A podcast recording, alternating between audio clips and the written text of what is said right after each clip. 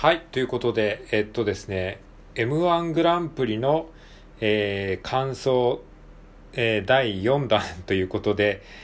えっとですね、あの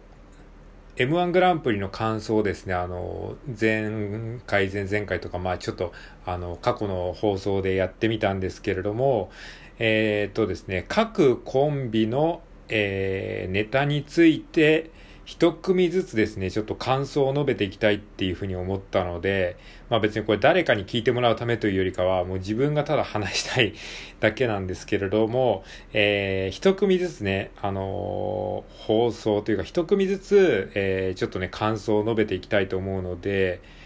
えーまずはですね、僕がね、ちょっと印象に残った、えーコンビからですね、順番にやっていきたいと思います。で、飽きたら途中でやめるかもしれないので、全部の、えーコンビのネタの感想を言えるかどうかはわからないです。もう僕の気分次第で、1日1組、えー、1日1コンビ、えー やっていけたらいいかなと思うので、まあ、えっと、9日10日ぐらいで、まあ今年中にね、順調にいけば終わるかもしれないですけど、まあ途中で飽きたらすいませんって感じですけどね。はい。ということで、今回はですね、米田2000さんですね、米田2000というコンビの、えーネタについて、まあ一回見たんですけど、もう一回ですね、今、今からですね、一回、あの、停止ボタンを押してですね、あの、僕がもう一回、あの、米田2000のネタを見てですね、で、見た直後に、えー感想をここでね、あの、即興で述べたいと思います。じゃあ一回ね、あの、ラジオトークのボタンを止めますので、まあ、聞いてる皆さんには別に関係ないんですけども、えー一回止めます。これ、で、これから僕は今から米田2000のネタをもう一度見ます。で、その後に、えー感想を言います。はい。えっ、と、今ですね、あの、米田2000さんの、えーファーストラウンドの、えーネタを見ました。ネタ順8番目ですね。いや、これ、なんか1回目初めて見たとき、初見で見たときはもうちょっとあっけに取られてしまって、な、なんなんだこれっていう感じだったんですけれども、改めて見たらやっぱりね、すごいね、なんか、まあ、いわゆる漫才ではないですけど、めちゃくちゃ面白いですよね。すごい天才的なアイディアだなっていうふうに思いました。でね、あの、女性コンビっていう、まあ女性コンビがね、M1 の決勝に出るっていうこと自体がかなり珍しいですし、しかもなんかルックス的にもかなりこう、インパクトのある、えーなんか見た目だし、なんか結構、印象に残る感じのルックスなんだけど、あの、全然その、容姿いじりとかを全然せずにですね、あの、やってるのもすごい、まあ時代っていうのもあるし、面白い、すごいなと思い、思いました。で、結構ね、ラフな服装なんですよね。なんか、あの、まあ、T シャツ的ななんか服装ですよね。なんかすごく、M1 グランプリだったらもっとね、衣装とかね、結構こだわりそうなもんなんだけど、すごくね、なんか、ラフな服装で出てるっていうのも、なんか、風格というか、風格って言ってもね、なんか結成2年とかでまだ20代前半なんですよね。その辺もすごいですよね。今 M1 グランプリってかなりこう高齢化してて、あのー割ともうアラフォー世代とか、まあ、30代後半の人たちも普通に出てて、えー出てるくらいなので、そういう中でね、20代前半で結成2年で、しかも女性コンビっていうのはね、それだけでもすごいんですけれども、でもね、そのネタをやってる時に全然緊張してる様子もないし、本当に自分たちの世界をね、作り上げて、それにお客さんを巻き込んでるっていうのはね、本当ね、それはすごいと思いましたね。で、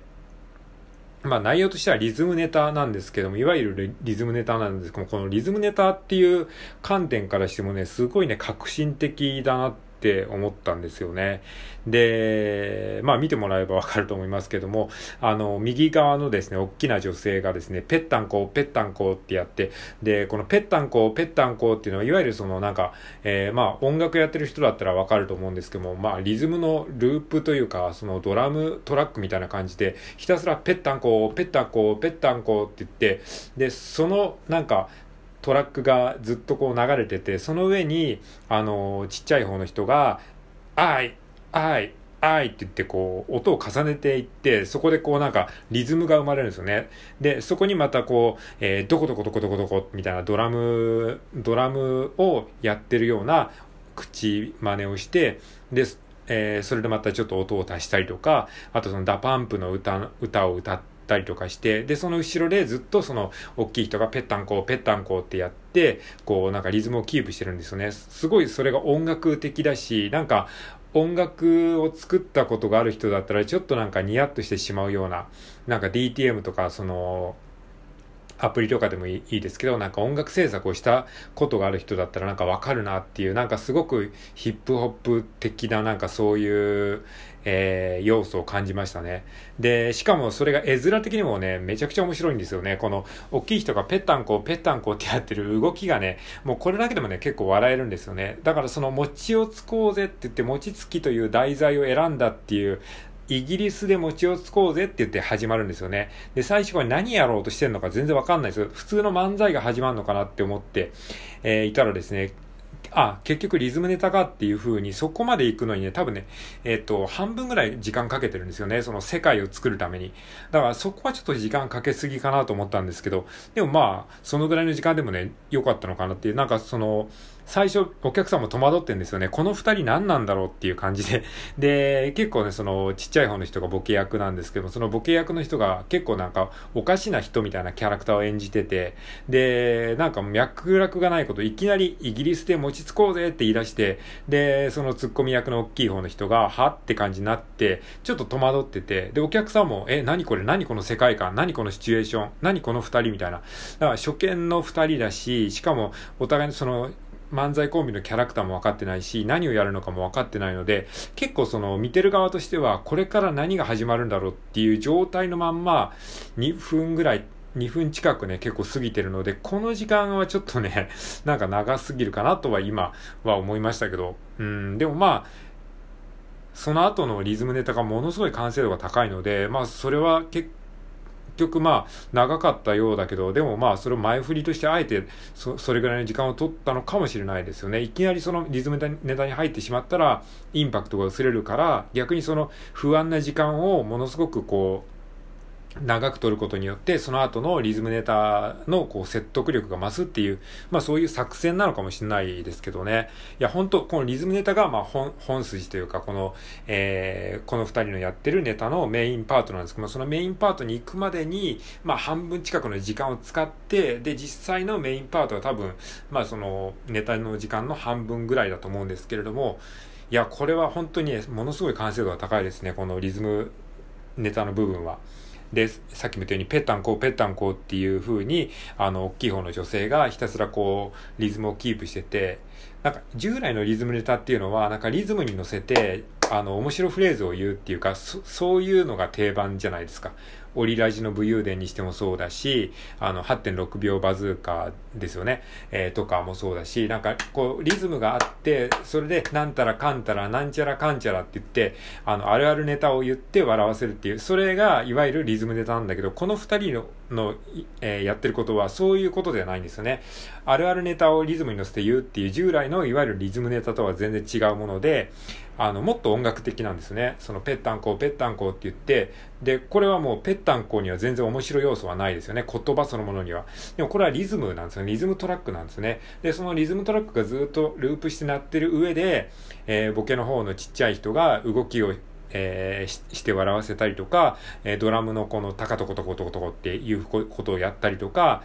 えー、そこであい、あい、あいって掛け声を入れたりとか、もう本当にあの、音楽のトラックを作ってる感じな、ヒップホップのトラックを作ってる感じなんですよね。あなんかもう、なんか音楽ネタみたいな感じ。音楽をやってる人ならすっごいよくわかるっていう感じで。だから僕音楽も やってるので、あの、このネタにすごいね、共感したんですよね。で、しかも最後にこう、 DA PUMP の歌を歌ってね、こう、イギリスで餅つこうぜって言っておきながら、最後にこう、 DA PUMP の歌を乗せてくるっていう、そのセンスもね、すごい面白かったし、で、そのまんまね、 DA PUMP の歌を歌ってて、で、最後にこの、ずっとペッタンコーペッタンコってやってた右側の大きな人が、急になんかこう、合いの手を歌ったりとかして、この意外性もめちゃくちゃ面白かったし、しかもその合いの手を歌った時に、その急にずっと横向いてたのに正面を向いてこう歌い出すっていう、そのなんか絵面もめちゃくちゃ面白かったし、なんかこの、どう映るかっていうところも多分計算してやってるんでしょうね。だからこのペッタンコ、ペッタンコってひたすらやってる、あの、その絵面だけでも笑っちゃうんですよね。だからこれはなんかある意味容姿、容姿っていうか見た目をね、すごくね、いい意味で活かしてるなっていうふうに思いましたね。うん。で、あとね、あの、最後ら辺にハモリとかも入れてくるんですけども、そのハモリもね、普通にうまいですし、音楽としてもめちゃくちゃうまいし、なんかその、急にそこでハモリ入るんかいっていう感じの意外性もめちゃくちゃ面白かったなと思いました。はい。ということでね、まだこれ、このね、お二人は2年目でね、あの、まだ20代前半ということだと思うので、いや、すごいね、これから楽しみですよね。なんか、すごい完成度なんか2年目でこの完成度とはね、ちょっと思えないぐらいの、芸というかね、そういう、え、ものを見せてもらって、すごくね、良かったですね。改めて見たんですけども、これ初見で見た時にちょっと度肝を抜かれたというかね、まあ、M1 らしくないまず M1 らしくないし、リズムネタとしても、えー、従来のリズムネタでは全然ない形っていうのもあったし、で、しかもその音楽ってやってる人間からすると、なんかすごくちょっとこう、えー、なんだろう、音楽家心をくすぐられるというか、これ多分一般の人にはわかんない、なんかその音楽家あるあるというか、音楽家だったらなんかこの感覚わかるな、みたいな。別に何か特別なこと言ってるわけではないんだけど、なんかこう、リズムトラックを作ったりして、なんか作曲をしたような、ことがある人だったらなんかわかるなっていう感じの感覚がね、すごくね、こう、個人的にはツボにハマったというかね、えー、っていう感じでございました。はい。まあちょっとね、ごちゃごちゃと話してしまったんですけれども、えっ、ー、と、今回はですね、米田2000のですね、えー、決勝ネタについて、えー、つらつらと語ってみるということをやってみました。はい。じゃあまたね、あの、明日以降、えー、気が向いたらですね、別のコンビのネタも、えー、解説してみたいなと思います。はい。ということで、以上です。ありがとうございます。